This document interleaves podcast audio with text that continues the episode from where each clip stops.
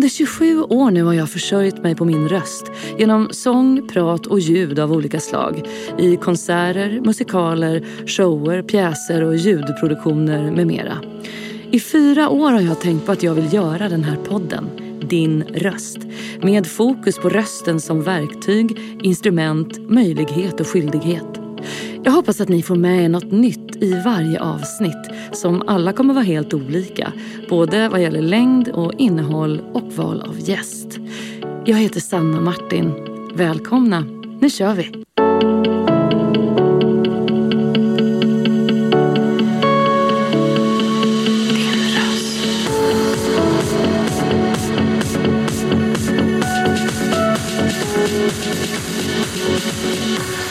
Din röst. Då är jag redo att börja. Det är en stor glädje att säga välkommen till min podd Din röst, Johan Kuylenstierna. Tack, trevligt att vara med här. Ja, men, jättekul. Vi sitter i eh, Formas lokaler här på Drottninggatan i Stockholm i ett redigt snöväder. Verkligen. Det är nog börjar bli rekord nästan snart här för Ja, november. verkligen. Det ju skönt att vi kom hit i alla fall. Att vi Ja. hittade hit. Eller så. Jag vill alltså göra en podd om hur vi använder våra röster på olika sätt i samhället Mm. och hur vi kan påverka och se rösten som en möjlighet och skyldighet. Eh, också utifrån att det faktiskt har varit ett valår i år. Mm. Jag säger inte att alarmisterna har fel. Det råder ingen tvekan om att vi har ett väldigt allvarligt läge när det gäller klimatförändringarna. Men för min del handlar det om hur vi bäst driver omställningen framåt. Vad driver oss människor att vilja göra vårt bästa? Är det att tala om domedagen eller att visa på möjliga lösningar? Det här är ett citat från en intervju du gjorde här om året. Är det en svår balansgång, tycker du, mellan hoppfullhet och allvar? Eh, att vara en optimistisk röst i just eh, miljö och klimatfrågan idag? Det är en svår balansgång. Den är en svår balansgång av flera skäl. Alltså, det är ju inte så att jag går runt och hela tiden känner en otrolig optimism personligen. Utan det här handlar ju väldigt mycket om det som kanske citatet ändå säger, att det är ett förhållningssätt till vad som i längden jag menar för mig själv och jag kanske då tror för många andra är ett bra sätt att driva ett förändringsarbete framåt. Eh, sen samtidigt så är det klart att eh, det, går, det är väldigt mycket som går väldigt långsamt och det där kan ju skapa mycket frustration. Och det är ju där som jag också menar att det är så viktigt att försöka bygga på hur vi kan hitta samförstånd, hur vi kan hitta samarbete, gemensamma lösningar. För då tror jag faktiskt i längden att vi kommer snabbare framåt än om vi hamnar i och konflikter, polarisering och så vidare. Så att det där, ja, det är, det är en svår balansgång. Ja, men jag kan ana detta. Johan, du är ju en av Sveriges tyngsta experter, eh, expertröster inom detta område, klimat och miljö idag.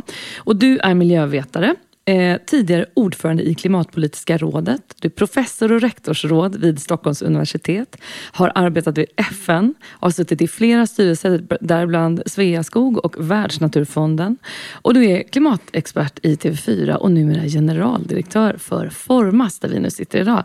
Om vi börjar med att förklara, vad är Formas och vad gör ni här? Formas, jag säga det, idag är jag ju generaldirektör för Formas. Alla de här andra uppdragen har jag ju släppt Ja. då. Eh, Men Formas är ju en av de statliga forskningsfinansiärerna. Det finns ju flera eh, organisationer, eller myndigheter som har det här ansvaret. Vetenskapsrådet, Vinnova, Forte och Formas är de fyra stora. Men sen finns det ju många andra myndigheter också, Energimyndigheten och så vidare. Och vad vi gör det är ju att vi då finansierar forskning som är kopplad till ett antal olika områden. Miljö, klimat. Det är areella näringar, det vill säga skog och jordbruk, livsmedelssystemet och samhällsutvecklings och samhällsplaneringsfrågor kan man säga. Och då är det att vi dels finansierar forskning, både grundforskning men också väldigt mycket tillämpad forskning, eller riktad forskning och innovation också. Så att det är ett väldigt brett mandat eh, och vi förvaltar ungefär 2 miljarder om året så det är ett stort ansvar. Eh, Och det är ju ett sätt att stärka Sverige som kunskapsnation helt enkelt. Ja, och du är ganska ny på jobbet, eller Ja, hur? får man säga. Alltså, Ja. Två månader drygt. Jag skulle vilja säga att man är nog rätt ny här under första året. Ja, hur känns det så här långt då? Det är oerhört spännande. Mm. Jätteintressant verkligen. Och det är en fantastisk organisation, det är en fantastisk myndighet. Det är drygt 100 medarbetare här. Ah. Eh, väldigt, väldigt kompetenta medarbetare. Jättebredd på erfarenheter, bakgrund, akademisk bakgrund. Väldigt spännande just därför konstellationer också. Att du kan få ihop olika, liksom, olika team av människor som har väldigt mycket olika bakgrund Och det är precis det som behövs. För är det någonting vi jobbar väldigt mycket med så är det det här med systemfrågor och systemperspektiv. Mm. Och då måste man ha många kompetenser och erfarenheter som gemensamt ska kunna komma framåt och hitta bra lösningar. Och I vårt fall handlar ju bra lösningar om att få ut rätt typer av utlysningar då för forskningsfinansiering som då olika forskare från universitet, forskningsstiftelser, institut men också i samverkan med kommuner, företag och mm. andra aktörer kan söka medel för. Mm -hmm. Och hur, hur lång framförhållning har ni på de projekten som söker pengar hos er?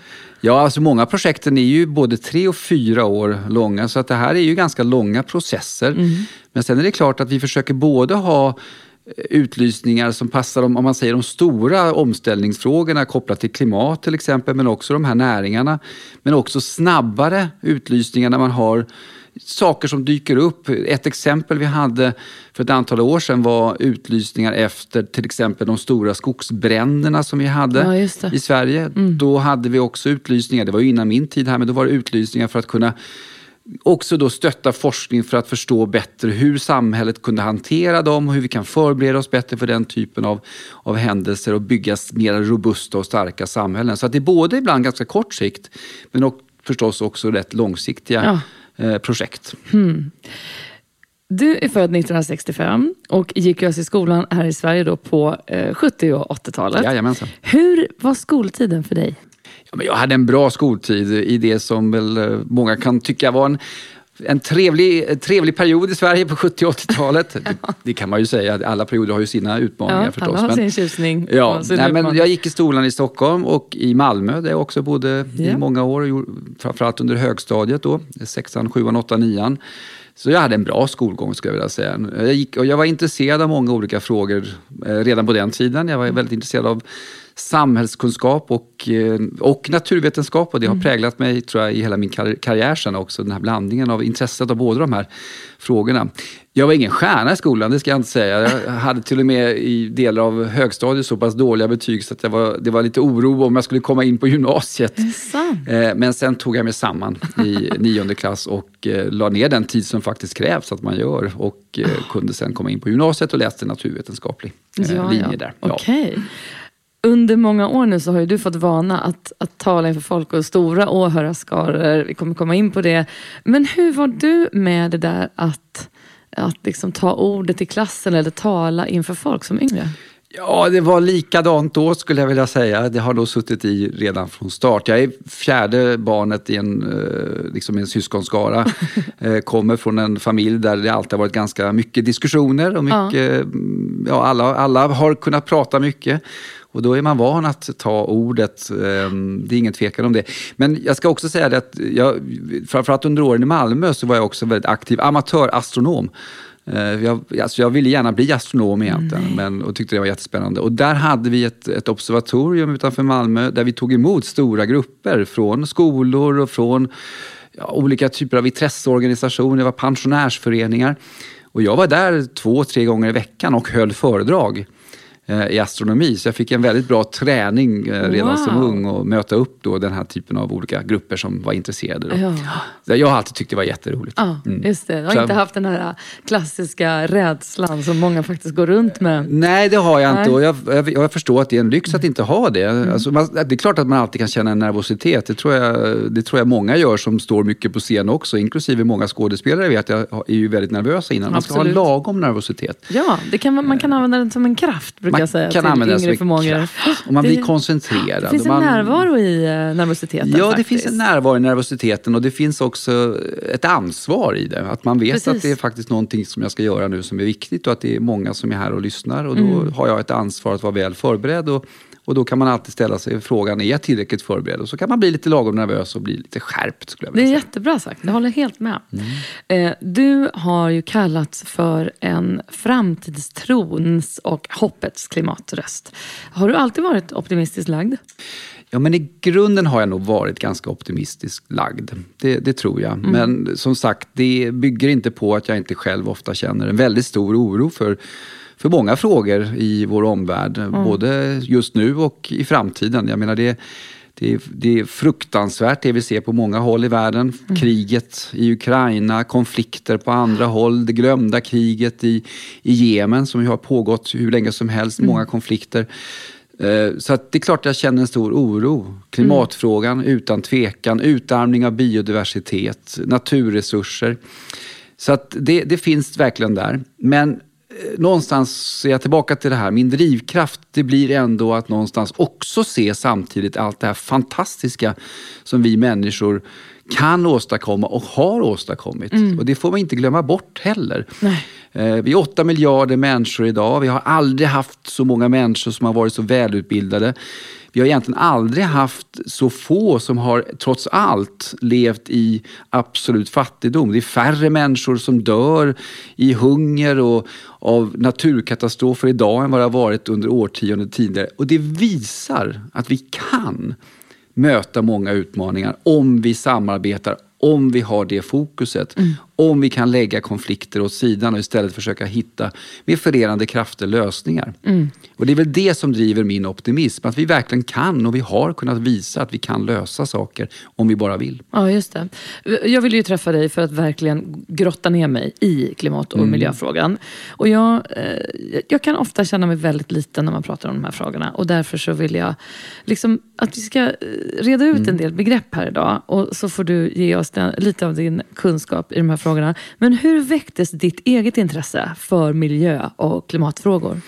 Ja, det där är en bra och ganska svår fråga därför att jag har funderat själv på jag var ju sommarpratare ett år och då, eh, inte för att jag pratade särskilt mycket om mig själv egentligen, utan jag pratade ju mer om fråga, frågorna som jag arbetar med. Men det var ju, kom ju också det där, när kom det här engagemanget? Och jag kan ju konstatera att mitt engagemang för miljöfrågor kom väldigt tidigt egentligen. Okay. Jag kunde konstatera att redan när jag var liksom sju, åtta år, eh, vi tittade på en del liksom brev från min mamma och sådana saker, att jag gick ut och plockade skräp och ja, var engagerad på det sättet, som, oh. redan som barn. Då.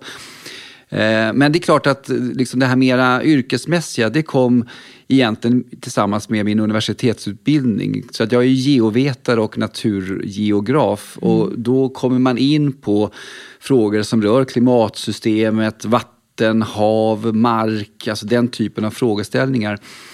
Eh, och då blir det naturligt dels att man får den vetenskapliga grunden som är otroligt spännande. Klimatsystemet är ju fantastiskt spännande. Men också per automatik då människans påverkan på alla de här systemen. Oh. Det blir ju en viktig del. Mm. Människan är ju idag en stor, man till och med säger geologisk kraft. Så att vi påverkar ju jordens fundamentala system och det är det här samspelet som jag tycker är så spännande. De naturliga systemen och människans påverkan på dem. Mm. Så att då väcktes verkligen intresset för miljöfrågor och, och sen undervisade jag på universitetet när jag var klar med min utbildning i flera år, började forska inom klimatforskning och det stärkte ju mitt intresse ännu mer. Besökte polarområdena, eh, vilket förstås fick, jag fick upp ögonen för de här fantastiska regionerna, men där även i de, i de fallen människans påverkar. Mm. Och sen började jag jobba inom FN och då fick jag ju hela den här exponeringen med miljö, klimatfrågor och alla de här frågorna som rör människans ja. utveckling. Och hur man på olika sätt måste kunna kombinera de här frågorna om man ska hitta lösningar framåt. Så det var ju så som intresset växte skulle jag vilja säga. Just det, så det var inte så att du satt liksom på första året på universitetet och bara, jag vet exakt vad jag vill göra. Absolut inte. Nej. Nej. men hela min karriär har varit sån, ska jag säga, att eh, jag, hela, jag har flera gånger trott att jag vet vad jag ska göra och haft en riktning och sen har det blivit något helt annat och det har varit jätteroligt. Så att, det är nog också den här nyfikenheten som jag har som har öppnat så många intressanta dörrar som jag inte trodde skulle öppnas nej. och sen har visat sig vara väldigt lärorika. Det brukar vara så att det är roligare att säga ja än att säga nej. Så när det kommer ja. en möjlighet så, liksom, så tar man den. Men du, som ganska ung så kom du till New York och mm. som du sa började jobba för FN. Och bland annat jobbade du med vattenreningsfrågor. Läste ja, vattenfrågor jag framförallt, ja brett. Mm. Ja, och eh, då läste jag att när du kom dit så var du passionerat övertygad om att du skulle förändra världen och du ansåg att miljöfrågorna var de absolut viktigaste. Men sen hände det grejer där utifrån de människorna du faktiskt träffade. Och där fick du liksom också komma och ändra inställning lite grann. Berätta lite, vad var det du fick syn på där?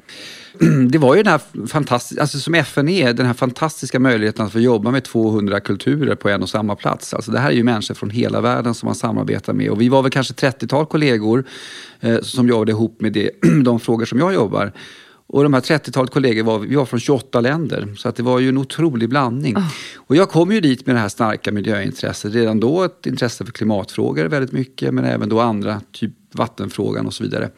Och Sveriges perspektiv kring hållbar utveckling som väldigt mycket var miljö. Det var det som vi såg som utmaningarna och problemen. Vi hade övergödning, vi hade försurning, vi hade klimatfrågan, den typen av frågeställningar. Men så mötte jag ju då alla mina kollegor som kom från Sydostasien, från Afrika, från Latinamerika. Och för dem var ju hållbar utveckling väldigt mycket fortfarande en utvecklingsfråga.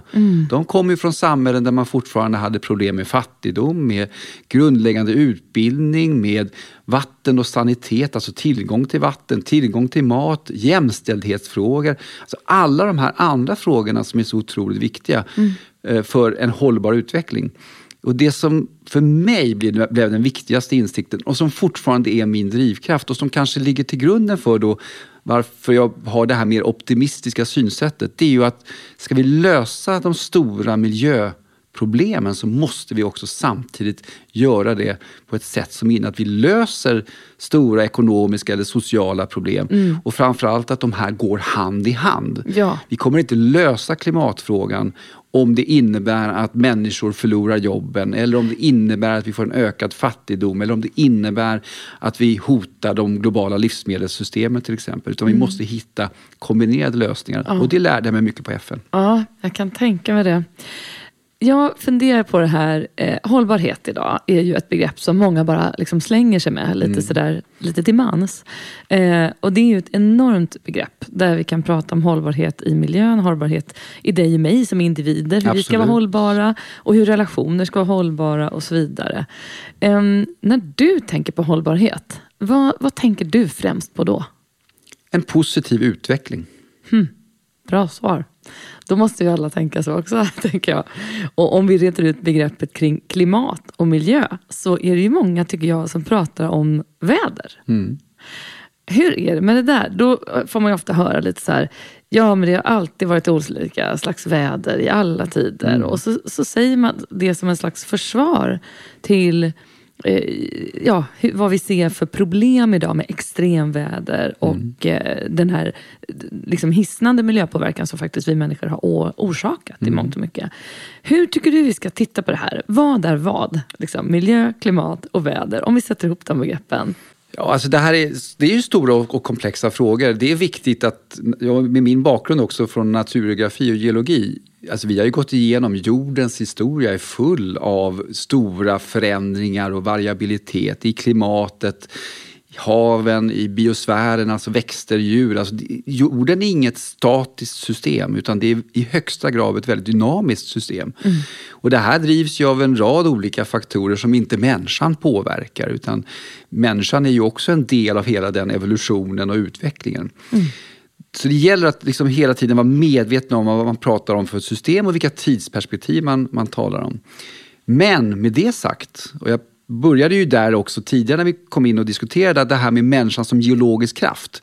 Idag är vi 8 miljarder människor och vi har byggt upp ett samhälle som innebär att vi använder resurser på ett sätt som vi inte har sett tidigare. utan vi, vi till exempel då tar upp fossila bränslen som kol, olja och gas som har legat i berggrunden. Vi använder det för vår ekonomi och för vår utveckling. Och vi flyttar väldigt stora mängder kol på det sättet. Och det hamnar då i haven, i atmosfären och i biosfären. Och det här gör att vi faktiskt idag påverkar de här stora systemen. Vi påverkar klimatet. Och det är ganska enkelt egentligen. Just den liksom, kopplingen mellan att vi släpper ut koldioxid som har varit bunden i marken och det ökar halten i atmosfären. Det påverkar klimatet. Och det här påverkar då i sin tur väder. Så kopplingen mellan extremväder och klimatförändringar, den är, den är ganska stark. Men den är också komplicerad.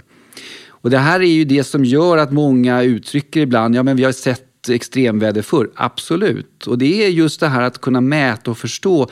Blir det mer extremt? Förändras det på olika platser? Det här är ju fortfarande forskningsfront. Men grundläggande så är själva vetenskapen bakom ganska enkel. Det jag ska också lägga till i det här, som är helt centralt, det är ju att vädret påverkar ju våra samhällen olika beroende också på hur våra samhällen ser ut. Ja. Så ett sårbart samhälle där vi har fattigdom eller där vi har dålig infrastruktur eller där vi har korruption där slår det naturligtvis mycket hårdare än i ett samhälle som Sverige som är väl fungerande, starka institutioner, vi har starka liksom, handelssystem. Vi kan, mm. Om vi får en torka i Sverige så kan vi importera mat från andra håll. Och Det här är också viktiga dimensioner att vara medvetna om när vi pratar sårbarhet kopplat till klimat och klimatförändringar till exempel. Så att det, är, det här är en stor och komplex fråga och jag har respekt för att många känner att den är svår också. Att man inte riktigt alltid förstår alla de här olika dimensionerna. Nej, men precis, för det, det är ju som att jag kan uppleva liksom ibland att hela den här eh, om man umgås med människor och pratar om det här och ens oro. Och jag kan känna väldigt tydligt ibland eh, på somrarna så älskar jag att bada i haven och man ser alla ungar hoppa där och klipporna har sett ut på exakt samma sätt i tusentals år. Men kommer det fortsätta så? Kommer mina barns barns barn få bada i det här havet? Alltså, det är ju det där hisnande som vi kanske inte alltid kan greppa. Vad, hur stora kommer de här eh, förändringarna att bli för generationer framåt? Det är det här som är utmanande. Därför att, ja, vi har haft förändringar bakåt i tiden också. Vi skulle ha förändringar framåt också om inte människan hade påverkat eh, klimatet eller, mm. eller jorden. Det handlar om tidsperspektiv återigen. Och det vi gör nu, det är ju att vi, har, vi släpper ut växthusgaser som gör att temperaturen stiger väldigt snabbt om vi tittar i ett geologiskt perspektiv. Så det som kanske skulle varit variationer över tusentals år kan istället handla om variationer som vi kanske har under bara ett par tiotals år eller ett hundratal år. Mm. Och det är det här som är den stora skillnaden. Det är ju hastigheten i de här förändringarna ah. och hur snabbt det kan slå. Och på vissa platser där man då redan idag är väldigt sårbar, man lever på gränsen av till exempel att man kan odla, man kan ha jordbruk. Och en ganska liten förändring kan innebära väldigt stora, få väldigt stora effekter. Där blir det ju naturligtvis mycket mer påtagligt. Men kom ihåg att i Sverige har medeltemperaturen stigit med över två grader sedan slutet av 1800-talet. Och att våra vintrar ser helt annorlunda ut idag än vad de gjorde för 50-100 år sedan, mm. det är ju ganska uppenbart. Ja. Så att vi måste Verkligen. vänja oss vid de här typerna av förändringar, tyvärr. Den här podden görs i samarbete med R-Functional, en klimatneutral funktionsdryck från Åre. De vill i allt de företar sig göra det de kan för att ta ansvar för vår miljö och framtiden för vår planet. De vill att människor idag ska kunna leva och bo i samhällen fria från skadliga ämnen i både jord, luft och vatten. R-Functional tror på att ge människor tillgång till törstsläckande drycker lokalt producerade i Sverige, framställda på naturligt mineralvatten och berikade med naturliga ingredienser. Genom ett för miljön minimalt belastande sätt levererar de fossilfritt från sin tillverkning i Åre och ut till sina kunder i resten av Sverige. Allt för att göra så små avtryck som möjligt på den här planeten och för att vi och nästa generation ska kunna känna naturens krafter även i framtiden. Läs mer på rfunctional.com. Du började ju tidigt, som du var inne på, i din karriär arbeta som polarforskare. Mm. Och vad ser du i den miljön idag? Själv tycker jag att när man läser om de regionerna så är det där ett ganska tydligt område kring vad det är som håller på att hända. Men jag hörde dig förklara också i TV någon gång kring det här med att eh, det är lite olika saker om ett isblock lossnar, flyttar sig eller smälter. Om vi reder ut de begreppen, vad mm. handlar om vad i polarområdena? Ja, det här är en bra fråga, för polarområdena är ju väldigt stora områden, så det finns ju många olika frågeställningar och de är väldigt olika också. Antarktis är ju faktiskt en kontinent omgiven av hav. Mm. Medan Arktis är ju ett hav omgiven av kontinenter. Oh. Och det här gör ju att vi har två helt olika miljöer. Så i Arktis så handlar det väldigt mycket om vad som händer med havsisen just nu. Den smälter väldigt mycket under sommarhalvåret, alltså blir, utbredningen blir mycket, mycket mindre än vad den varit tidigare historiskt. Och den blir inte heller lika stor under vinterhalvåret som tidigare. Eh, och det här får stor påverkan på klimatsystemet, på strömmar, på eh, djurlivet i den regionen. Så det är liksom en, en väldigt påtaglig förändring som dessutom har gått ganska fort. Och det är också ett system som är ganska känsligt för rätt små temperaturförändringar. Aha. Sen har man då de stora isarna och det är Grönland i Arktis och sen då hela Antarktis som är en kontinent. De är ju väldigt tröga system. Om de börjar smälta snabbare, då påverkar det havsnivån betydligt. Havsisen påverkar inte havsnivån, för det är ju liksom vatten i havet mm. som fryser och tinar. Men is som ligger på land och smälter och rinner ut i havet, det påverkar då havsnivån. Ja. Och det är viktigt att vara medveten om. Eh, och sen finns det då i Antarktis det man ofta pratar om shelfisar som är glaciärer som rinner ut över havet. Det är ju samma sak där. De, när de man säger kalvar när de släpper ifrån sig isberg. Det är deras sätt att smälta kan man säga, men det är en annan process. Eh, då ökar inte havsnivån på grund av det, men däremot kan de göra att det börjar rinna snabbare, för glaciärer rinner faktiskt. De rinner ju väldigt långsamt. Mm. Långsamt flytande vatten kan man säga, eller vatten som rör sig långsamt. Så då kommer isen ut snabbare i havet bakifrån och då kan det också leda till att rätt stora ismassor kan kollapsa och så kan man få väldigt snabba havsnivåhöjningar. Så att det är just såna här saker som vi fortfarande måste forska mycket kring. Vi har inte alla svar. Mm. Men problemet är, och det är ju det FNs klimatpanel panel bland annat pekar på, problemet är att det finns väldigt stora risker med det här. Mm. Så att den dag vi kanske har tillräckligt mycket kunskap, då har de här systemen förändrats så mycket att vi inte kan stoppa ah. förändringen. Mm. Och då måste vi vara beredda på väldigt stor global påverkan. Det här kan dock röra sig om hundratals år. Och i våra mänskliga perspektiv mm. så upplever vi det plötsligt som väldigt, väldigt långsiktigt, några hundra år. Om du jämför med pandemin som ju var väldigt mycket här och nu. Ja. Och det är klimatfrågans dilemma. Oh. Att det är en kris, men det är en, i våra mänskliga perspektiv som individer en väldigt utdragen kris. Och det här gör ju att det kommunikativt ofta är ganska utmanande. Ja. Men effekterna för då generationer, kanske tre, fyra generationer bort, de kan ju bli ofantligt stora. Mm. Om vi inte hanterar den här krisen. Och det är ju det här som jag tror också är eh, ett skäl till att det känns som att det är den, det svävar liksom som ett orosmoln över oss, den här liksom frågan. Men det är svårt att bena ut vad är vad. Och vi sätter i perspektiv, jag hörde dig säga någonting om att säga, man sätter man det i perspektiv på liksom miljoner år eller, så, så ser man det på ett sätt utifrån forskarnas Absolut. Eh, expertis.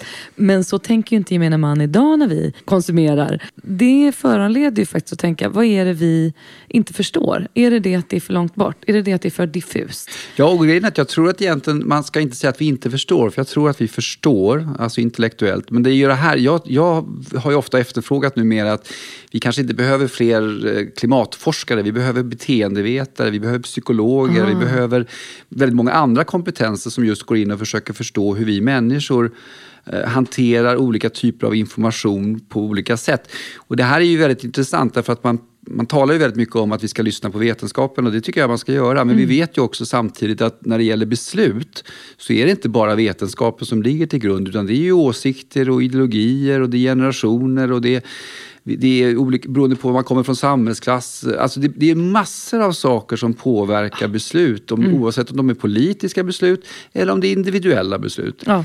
Och det här är liksom klimatfrågans dilemma. Den är så gigantiskt stor. Och den är ändå någonstans ganska långsiktig och det är systemövergripande och den interagerar med så många andra frågor. Att det blir väldigt svårt att se just det, det här med min eget agerande och vilken konsekvens det får. Mm. Och det var därför som pandemin på ett sätt, det, det var en intressant jämförelse Därför att där var ju, om jag agerar så här, om jag respekterar och stannar hemma, inte använder kollektivtrafiken, vad det än är, då får jag en direkt bonus av detta. Jag blir, det är mindre risk att jag blir sjuk. Ja. Eh, och med klimatfrågan är det här mycket, mycket svårare. Och det är därför man pratar om det, att den handlar väldigt mycket om det här med inter Alltså med, med eh, vad kallar man det, alltså, alltså rättvisa mellan generationer, eh, rättvisa mellan olika länder, olika delar av världen. Ja. Det blir alltid mycket svårare frågor. Verkligen. När det blir både de här långa tidsperspektiven och det blir också långa geografiska perspektiv. För att som människor är vi fortfarande liksom små människor på en stor planet. Mm. En liten mänsklighet på en liten planet. Och mm. Som Johan Rockström brukar trycka på, egentligen har vi ju blivit en stor mänsklighet på en liten planet ja. som vi använder den. Men i våra hjärnor är vi inte det. Väldigt intressant så du säger med att det behövs en beteendeaspekt här. Men um, som jag sa, jag, jag, jag tycker att det här är svårt utifrån att man känner sig så liten. Och att så här, vad skulle jag kunna göra? Och utifrån en individuell eh, basis men också så där, tillsammans i kontexter som vi rör oss i.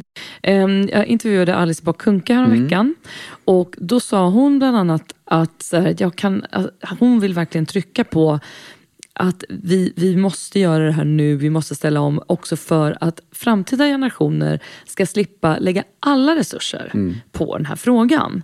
Um, och då tänker jag att eh, om det är så, att, för hon pekar just på så här, då kommer hela statsbudgeten i det läget gå till de här grejerna och då har vi inte råd med bra sjukvård eller att se mm. över svagare grupper i samhället och så. Och det är ju en poäng som jag åtminstone inte hade tänkt på på det sättet innan, förrän hon sa det. Men hur tror du att vi kan göra den här frågan. Vi ska komma in på det också, så här, vad vi individuellt sett kan göra. Men hur kan vi göra den här frågan mer hands-on begriplig för gemene man? Ja, det är en bra eh, och svår fråga naturligtvis. Jag tror att det handlar om att bredda frågan. Att förstå att den handlar om så mycket mer, som ju Alice Bah Kuhnke är inne på, än att vi ska rädda klimatet. Det har, funnits en, det har funnits en problematik med att man talar om att rädda klimatet eller att det är klimatkris det, alltså klimatet, det, det, behöver inte räddas. Alltså klimatet är det det är så att säga. Och klimatet befinner sig inte i kris, det är våra samhällen. Det är, vi, det är vi som naturligtvis har en kris på grund av att vi påverkar klimatet på ett sätt så att det blir ohanterbart i, i förlängningen. Okay. Så vi måste bredda diskussionen. Vi måste få bort ifrån att det handlar om en miljöfråga någonstans som vi ska hantera. Utan att det här handlar om en mycket större fråga. Och det vi behöver göra då, det är just att få en förståelse för, det här är ju någonting som jag då väldigt mycket försöker att och lyfta fram i mina olika, i olika sammanhang. Det här handlar ju lika mycket om att vi ska bygga morgondagens långsiktigt hållbara energisystem. Ja. Fossila bränslen är begränsade. De är kopplade till ett litet antal länder i världen. Det har vi blivit återigen varse nu under kriget i Ukraina. Vem sitter på naturgas resurserna. Nummer ett, Ryssland. Nummer två, Iran. Vem sitter på olja? Nummer ett, Saudiarabien. Två, Venezuela. Tre, Ryssland. Alltså det är några få länder som sitter på de riktigt stora tillgångarna ja. som vi sitter i händerna på. Det är inte långsiktigt hållbart och det kan nog egentligen alla förenas i, vare sig man tror på klimatförändringar eller inte. Just det.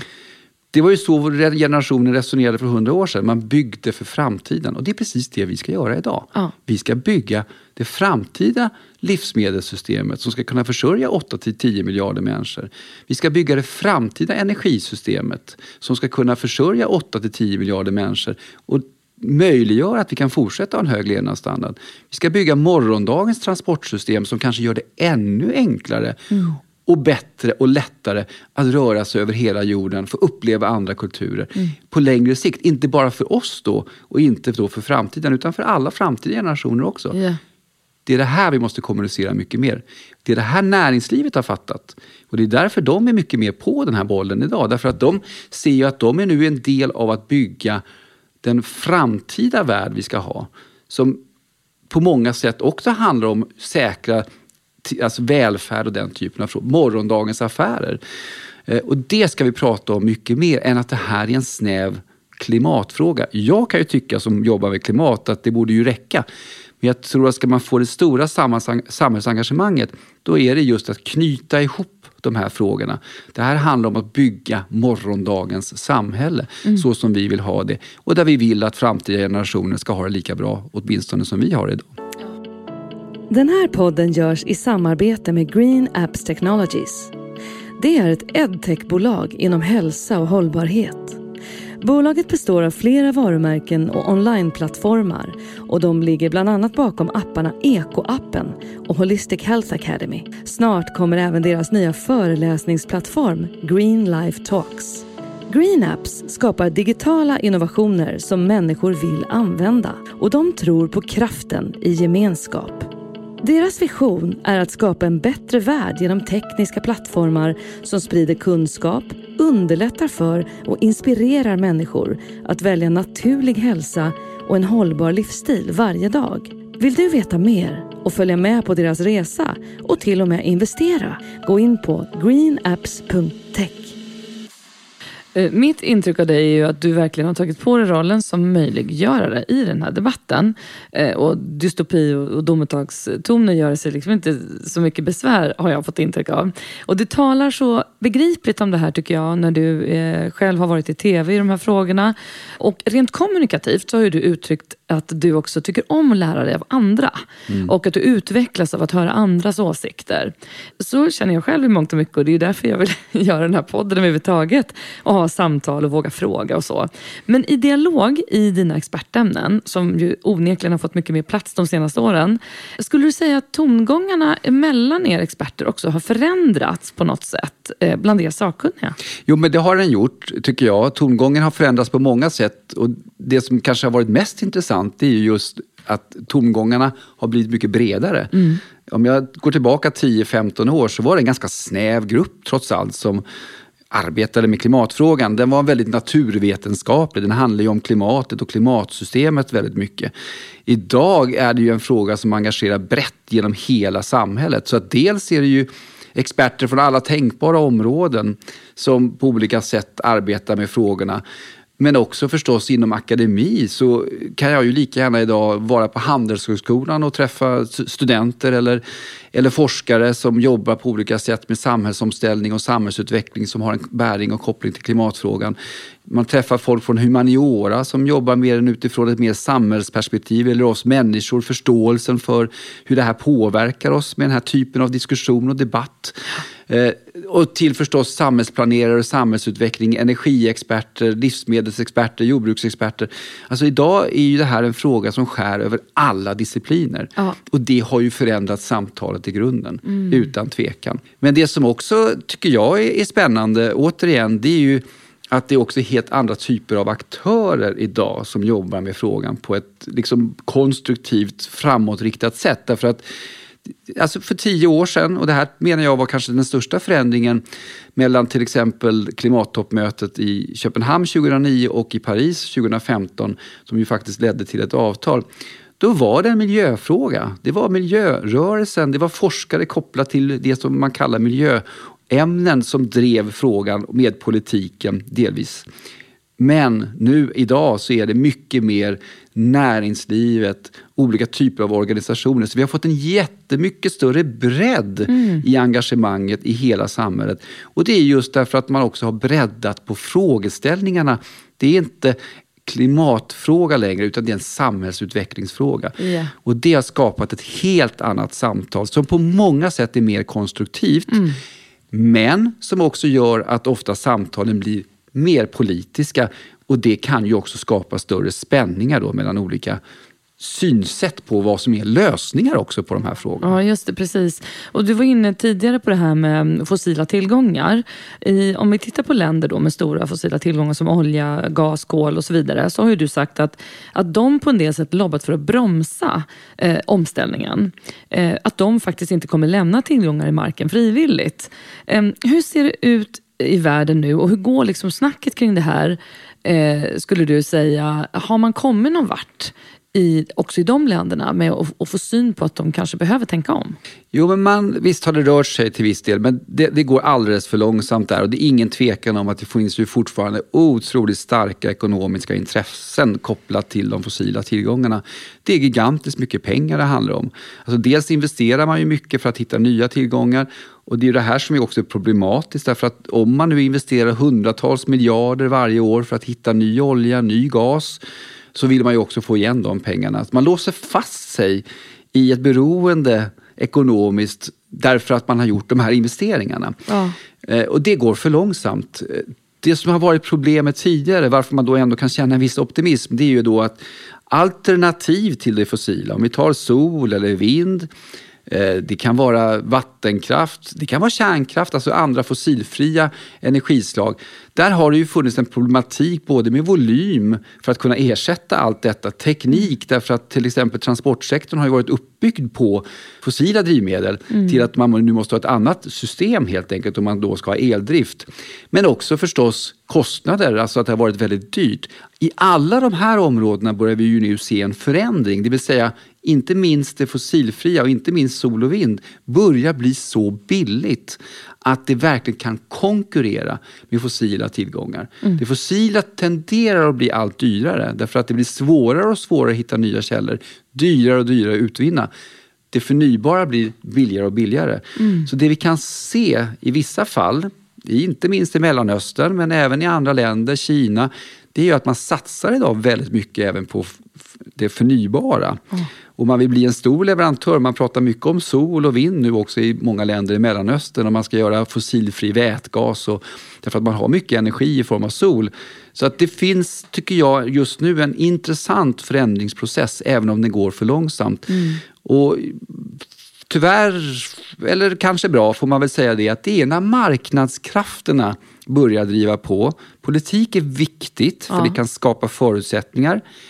Men det är när marknadskrafterna börjar driva på som det börjar gå riktigt snabbt. Ja. Och det är väl det vi börjar se nu som jag tycker också faktiskt ger viss skäl till optimism. Men ja. det är klart att andra skulle väl protestera och tycka att jag är lite för eh, naiv eller för optimistisk. Nej, men det, jag tänkte på det, just det här med samverkan.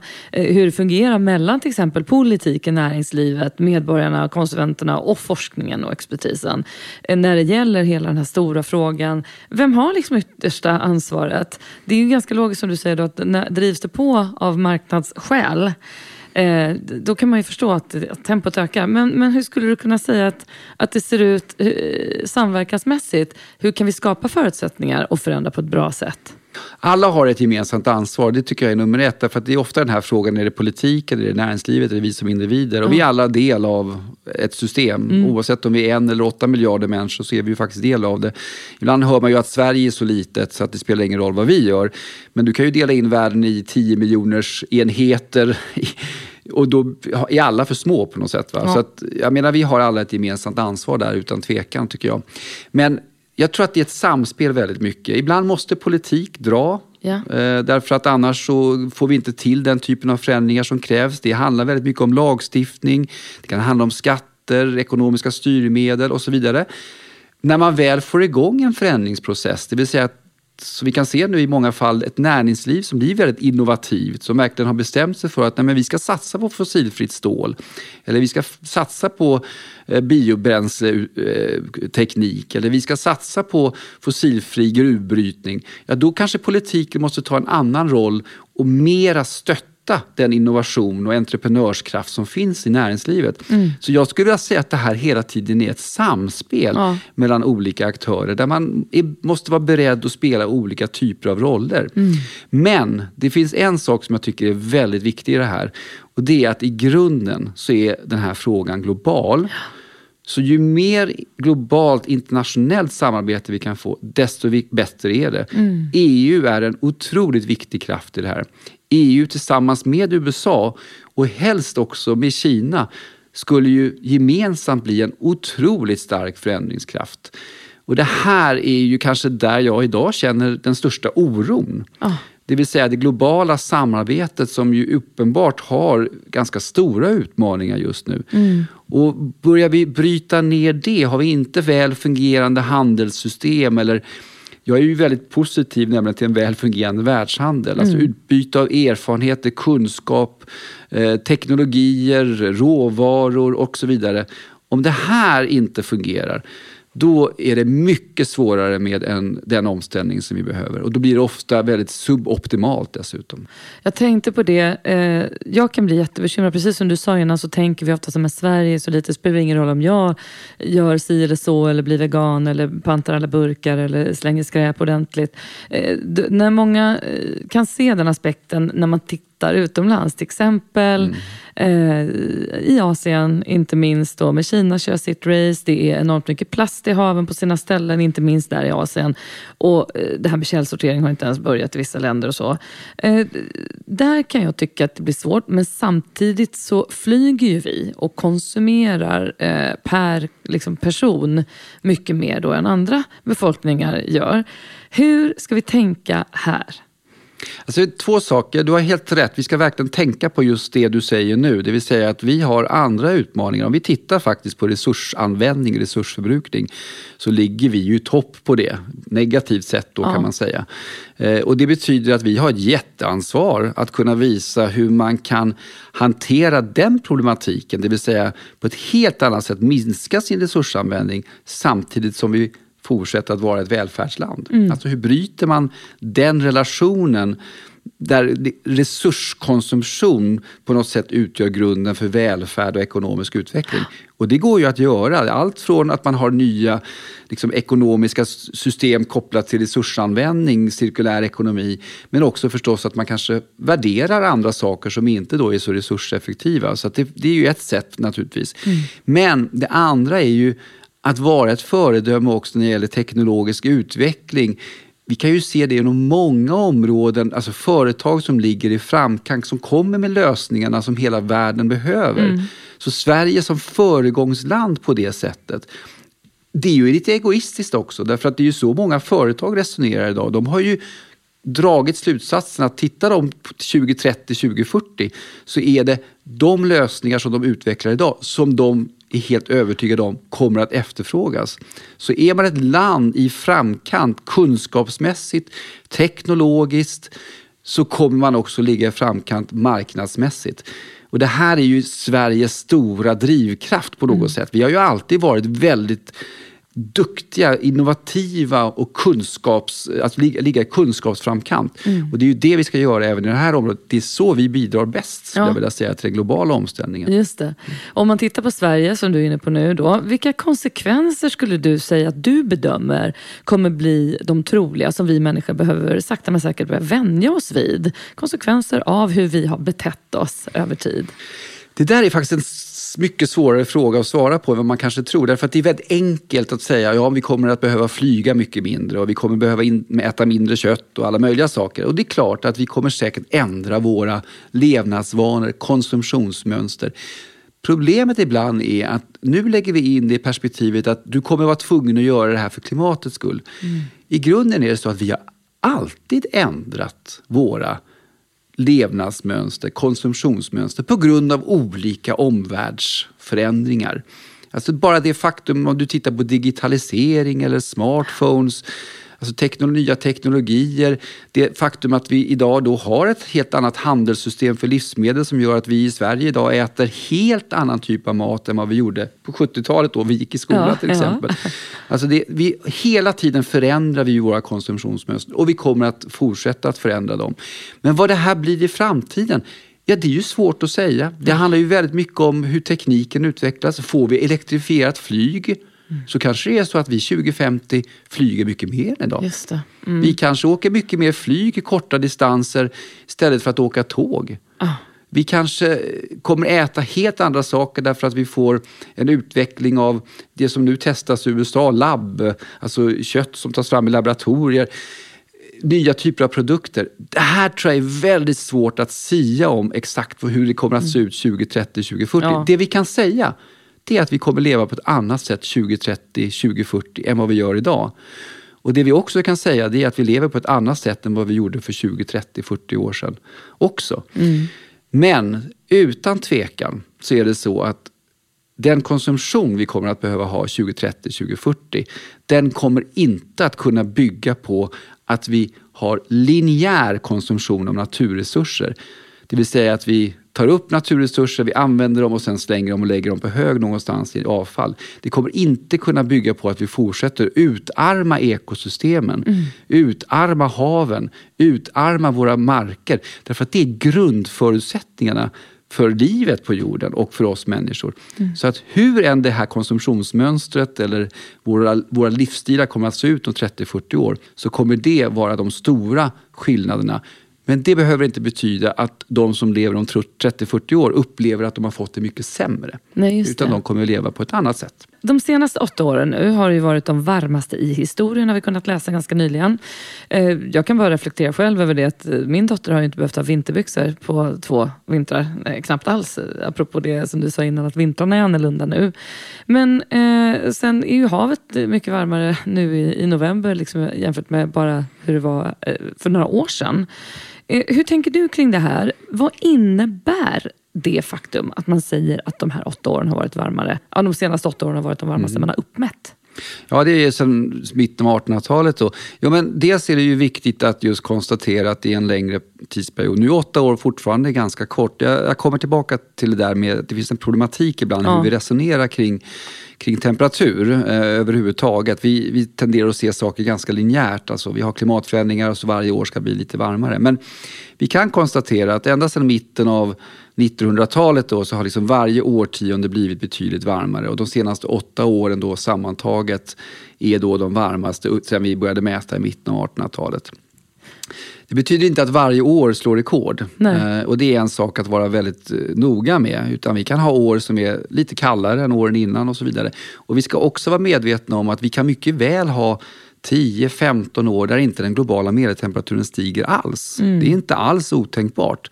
Och det här är ju därför att det är en del också av det naturliga klimatsystemet som har ganska mycket variabilitet också i sig. Ja. Eh, så att det här med hur temperaturen kommer att öka framöver, det här med de här målen man Precis. pratar om, en och en halv grad och två grader. Det är ganska svårt. Man kan räkna ut genom att räkna hur mycket koldioxid det är i atmosfären att temperaturen kommer att stiga med en viss nivå men inte exakt när den har gjort det. Därför att det är så kopplat till så många andra delar av klimatsystemet också. Mm. Och det, det, här är alltid lite grann utmanande. Återigen är vi tillbaka till det här att det är ganska långa processer och vi tenderar att vara ganska kortsiktiga i vårt sätt att tänka. Så en kall vinter så har vi plötsligt börjat ifrågasätta klimatförändringarna. Absolut. Och det här vill jag ju fråga dig såklart. Mm. Eh, och jag tror säkert det är den vanligaste frågan du får någonsin. Hur bemöter du de som förnekar att det finns en problematik? Ja, det beror lite grann på. Därför att jag, jag tycker ibland att vi raljerar lite grann över det vi kallar klimatförnekare. Det är, det är en stor bredd av människor som i vissa fall som jag träffar som inte tror ens på den grundläggande vetenskapen om koldioxid som en växthusgas eller att människan överhuvudtaget kan påverka den typen av system. Till de som ställer legitima frågor ibland kring tolkningen av det här och vilka effekter det får på klimatsystemet. Om vi har förstått alla de kopplingar som finns mellan eh, havsströmmar och förändringar i biosfären och i klimatet. Till de som ifrågasätter och ställer, ställer kritiska frågor till effekterna på samhället. Och är klimatförändringarna verkligen det som är den stora drivkraften jämfört till exempel med sårbara samhällen på grund av fattigdom och så mm. vidare. Mm. Det här är ett brett spektra av människor. Så det går inte att säga att man bemöter dem på ett och samma sätt. Man Nej. måste ha olika typer, som alltid med människor man diskuterar. Det gäller mig själv också. Jag måste mötas med olika typer av, av liksom underlag och fakta och ståndpunkter. Ja. Och då kan jag ju då återigen trycka på att ofta är det så att det kanske inte mest, alltså det mest effektiva är att komma med ytterligare en, en klimatrapport från FN. Om man nu är tveksam till dem så betyder det inte att en ny sån rapport plötsligt tar bort all den tveksamheten. Nej.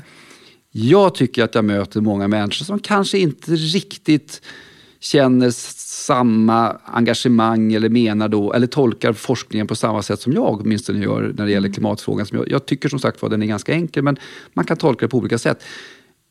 Då försöker jag istället argumentera just kring det här med det geopolitiska kopplat till energi. Vilka länder ska vi vara beroende av? Hur kan mm. vi bli mer självförsörjande? Hur kan vi bygga upp system för framtiden som faktiskt är mycket mer robusta?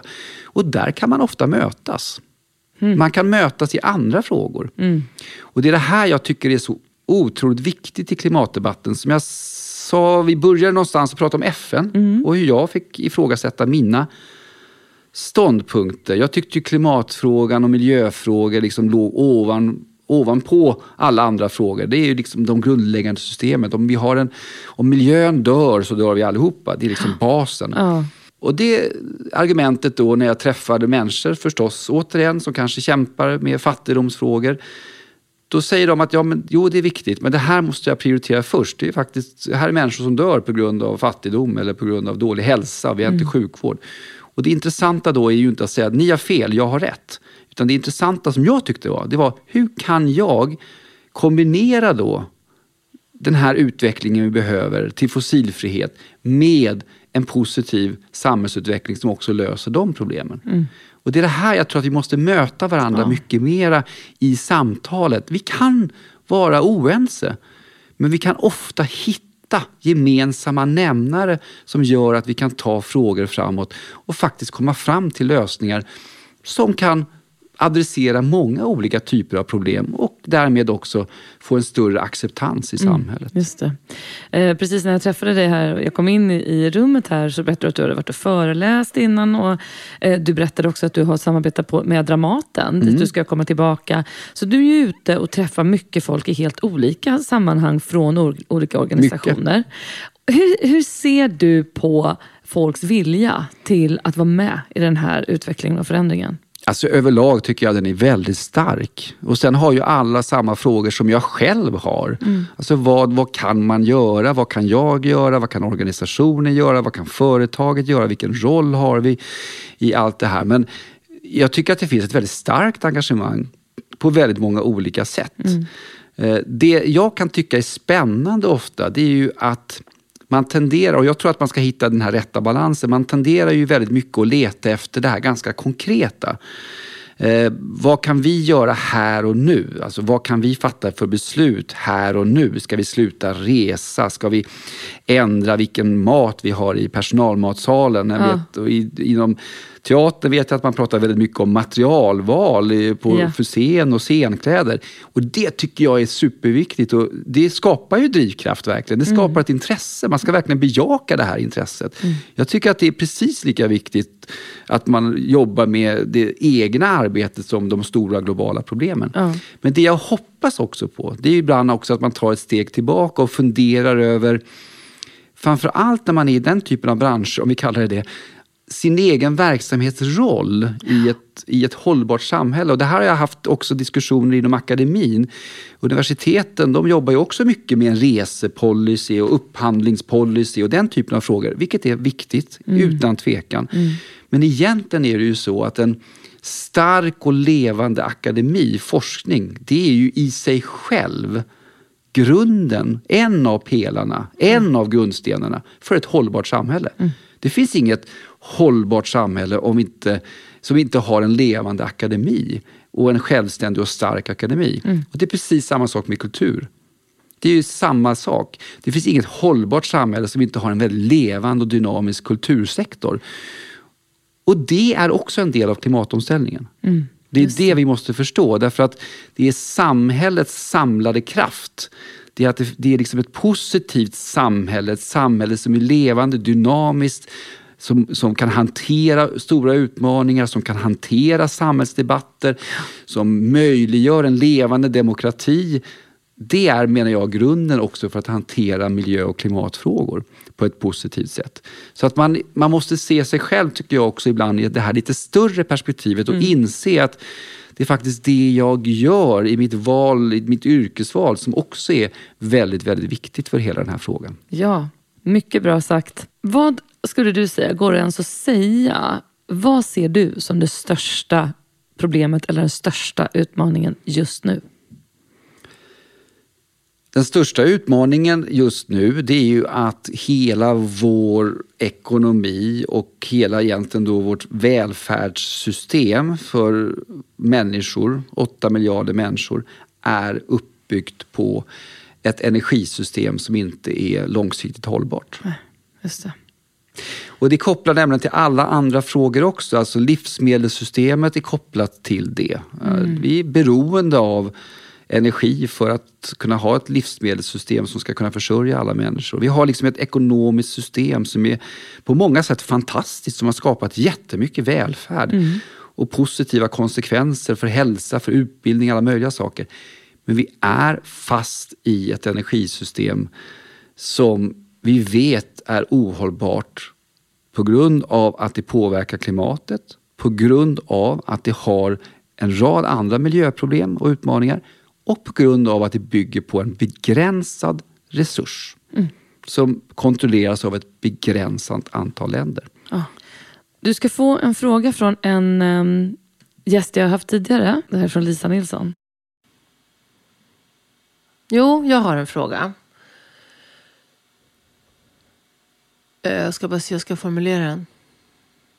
För, för den lilla enkla människan med begränsade möjligheter till liksom, att påverka sitt liv. vad är det mest effektiva den lilla människan kan göra för att avlasta den negativa utvecklingen på klimatet? Asbra fråga. Den slänger vi med. Vad säger du Johan om detta?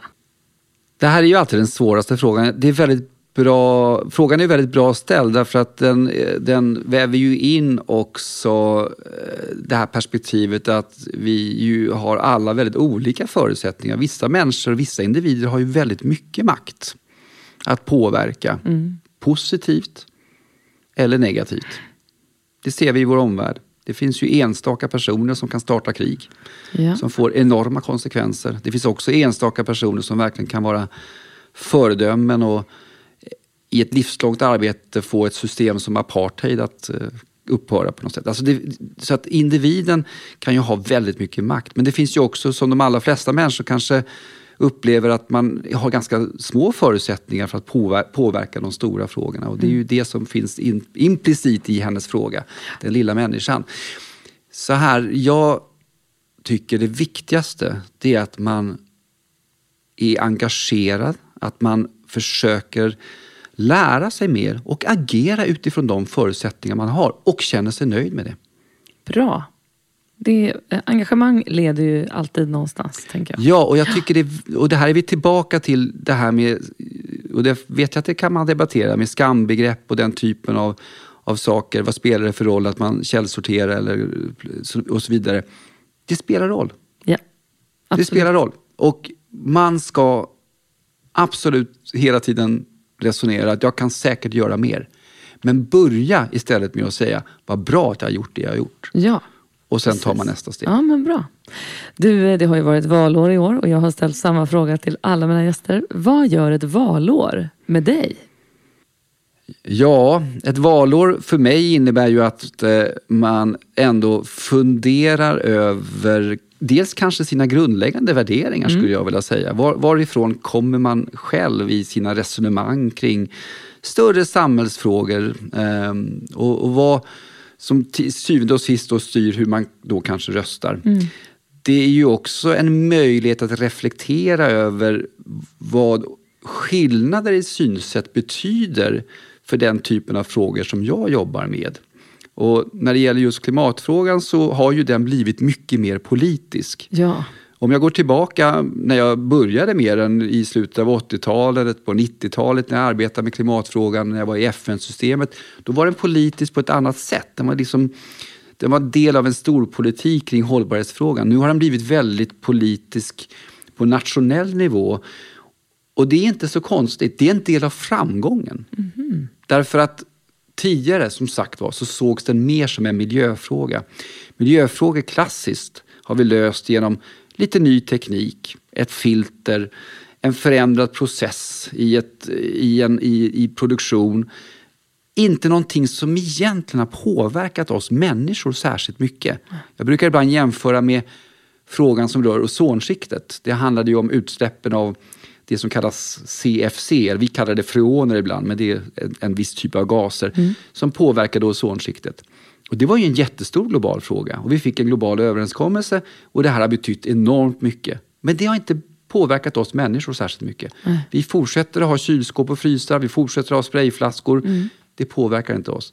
Klimatfrågan, den handlar ju också om hela samhället. Det handlar om våra energisystem, det handlar om våra konsumtionsmönster, vad vi äter, hur vi lever, hur vi reser, hur vi transporterar oss. Det är rättvisefrågor mellan olika länder. Vem är skyldig till historiska utsläpp? Vem ska betala för skador som man diskuterar mycket nu?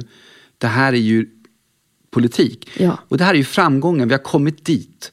Men då har också effekten blivit att det blir tydligare nu i politiken att man har olika svar på den här frågan. Och det har jag, tycker jag, att ett valår blir en del av att se det och inse det och förstå det. Ja, jag tänker på det här med eh, budgeten som kom nu, som var, har blivit kritiserad inte minst från miljö och klimataktivisters och experters håll. Eh, som inte då, att den, att den inte är prioriterad nog helt enkelt. Hur, hur ser du på det och hur stor roll spelar det?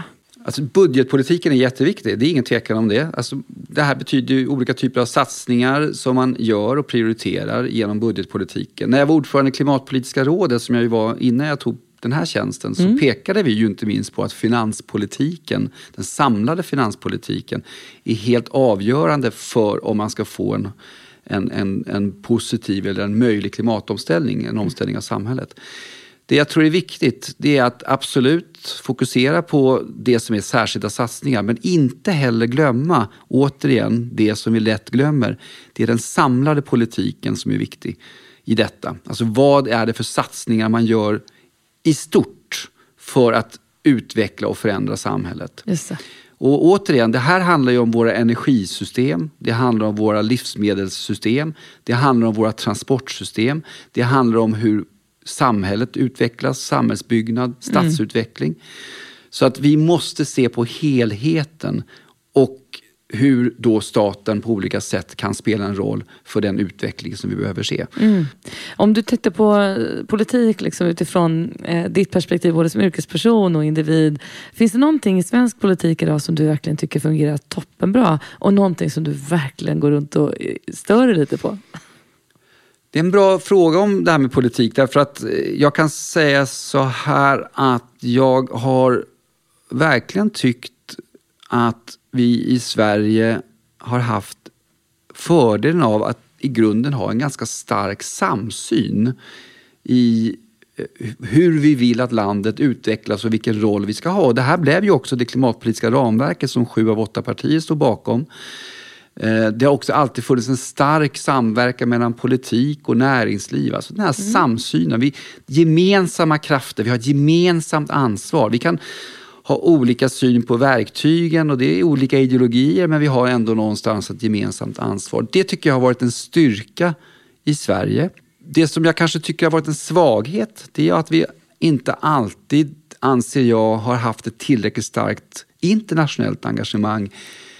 På ett sätt är vi väldigt internationellt liksom engagerade men samtidigt om vi tittar i ett europeiskt perspektiv till exempel, vårt förhållande till EU så kan jag tycka ibland att det har varit en svaghet att vi kanske inte har varit mer aktiva i EU-politiken. Mm. Och, och eh, förstått hur viktig den faktiskt är. Och idag ser vi ju mycket att en hel del av de förändringsprocesser liksom, som vi behöver för omställningen drivs ganska mycket av EU. Mm. Eh, och där tror jag att Sverige skulle både kunna spela en väldigt viktig roll men också förstås kanske vara lite mer lyhörda för liksom EUs politik och vilken påverkan den kommer att kunna få på oss också och mm. därmed vara mer aktiva. Nu går vi in ett ordförandeskapsår här under våren och det blir jättespännande tycker jag och jag hoppas mm. att det också betyder att engagemanget för EU-frågor ökar ja. i politiken.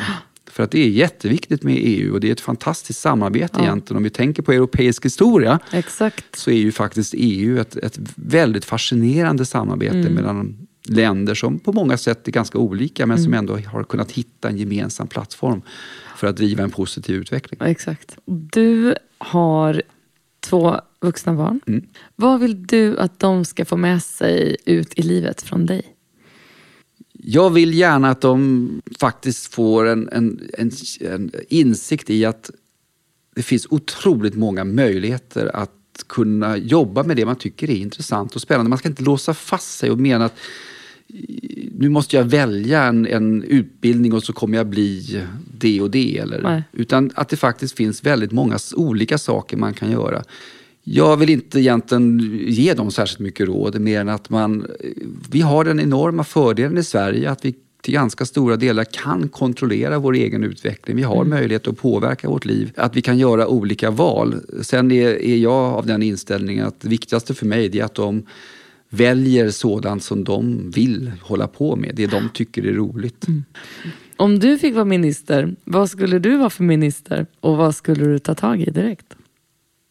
Jag skulle kombinera, jag skulle vilja vara utrikes och finansminister. Åh gud vilka så här tunga poster. ja men visst är det. Slå ihop dem. Nej men det är ju så, alltså, dels så tror jag ju att finanspolitiken är ju faktiskt den absolut viktigaste politiken för eh, hela utvecklingsarbetet, även när det gäller klimatfrågan och klimatomställningen. Mm. Därför att det är klart att den utgör grunden för något, för, för hur egentligen alla andra politikområden fungerar och vilka möjligheter och förutsättningar de får. Exakt. Och sen brinner jag ju för internationella frågor. Jag tycker ju att det är otroligt viktigt med ett starkt internationellt samarbete.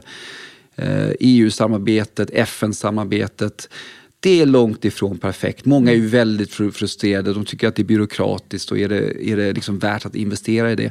Men vi har faktiskt inget annat val. Där kommer Nej. nog geografen tillbaka. Alltså jag är ju geograf och geolog. Vi bor på en planet. Den är rund. Mm den är inte oändlig utan om du börjar gå i en riktning så kommer du tillbaka till samma plats. Vi samsas alla på den planeten och det gör att det finns egentligen inga andra vägar framåt än att vi får till en global eller en internationell global samverkan för mänsklighetens bästa. Här är jag ju som sagt var, det är ju här jag kanske ser min största oro idag. Eh, där jag tycker nog att det som ändå någonstans var ganska mycket hopp efter efter kalla kriget. Det som då blev bland annat överenskommelsen i Rio 1992 med Agenda 21 på den tiden som det hette, det som idag är de globala målen. Alltså det fanns en ganska positiv förändringskraft. Inte minst, det fanns stora utmaningar i världen, fanns mm. naturligtvis då också. Men om vi ser en ökad fragmentering, en ökad polarisering, att länder glider isär och vi får mer och mer konflikter. Det det tror jag är det största hotet idag från, för att få till en positiv eh, omställning. Ja. Hur vill du helst använda din röst framöver? Jag vill nog fortsätta att använda min röst till att visa på alla de positiva möjligheter som nu verkligen finns i den utveckling till det fossilfria resurseffektiva samhället som vi står inför. Jag var mycket mer pessimistisk för tio år sedan. Och det byggde på att jag såg samma problembild som jag ser idag. Mm. Men jag såg inte lösningarna. Jag såg inte det engagemang som krävdes. Idag tycker jag att lösningarna och engagemanget finns. Och då menar jag att det är mitt ansvar i den röst jag har att faktiskt visa på just detta. Inte minst för kommande generation som ju ofta får en ganska mörk bild av framtiden. Mm. Att egentligen så skulle framtiden kunna vara ganska ljus. Mm. Om vi bara tog vara på all den här kraften och kunskapen som finns. Inte teoretiskt, men som faktiskt finns. Mm. Och Det vill jag nog använda min röst till, att fortsätta det arbetet. Ja. Det tycker jag verkligen du ska. Och sen är det ju det här som jag tror många av oss tänker, hur ska vi prata med barnen om det här? För det finns oro och de snappar upp så mycket. Eh, har du någonting du vill tillägga om det? Vi ska vara ärliga. Man ska inte låtsas som inte att utmaningarna finns och problemen finns. Barn är ju på intet sätt dumma. Nej. Och med tanke på hur, hur det ser ut idag så är ju barn otroligt insatta i frågor. Mycket mer insatta än vad jag var i motsvarande ålder. Ja. De läser ju allt, de ser allt, de hör allt. Så vi ska vara väldigt öppna och bejaka deras oro och möta deras oro. Men vårt ansvar blir därför också att samtidigt visa att det finns svar och lösningar på problemen. För det värsta som finns tror jag för människor, det är just det här att känna att det, är, att det finns problem och jag kan ingenting göra. Vi kan göra väldigt mycket idag. Och jag tycker frågan är viktig därför att jag, jag har varit och föreläst en del för gymnasieskolor. Inte så mycket som jag skulle önska egentligen. Mm. det är väldigt roligt att träffa ha diskussioner med dem. Jag är otroligt eh, förundrad över hur insatta de är i ja, frågor på ett sätt som man blir alldeles fascinerad. Verkligen. Men det jag också upplevt som jag tycker är så härligt är ibland att när jag har varit och föreläst så har det kommit fram ganska många efteråt och verkligen sagt att det är härligt att höra en vuxen människa som faktiskt också pratar om framtiden som hoppfull, ja. som med möjligheter, saker vi kan göra, att det finns lösningar. För att vi bombarderas så mycket med den negativa retoriken. Så att jag tycker faktiskt att vi har ett ansvar att också lyfta fram alla de möjligheter som också finns. Tack snälla Johan för att jag fick prata med dig om de här svåra, stora frågorna. Tack. För att du ville höja din röst hos mig. Det var jättekul att få prata med dig. Tack detsamma. Tack snälla för att ni har lyssnat ytterligare en vecka. Och tack snälla R-Functional för att ni vill stötta det demokratiska samtalet. Vi hörs igen. Hej!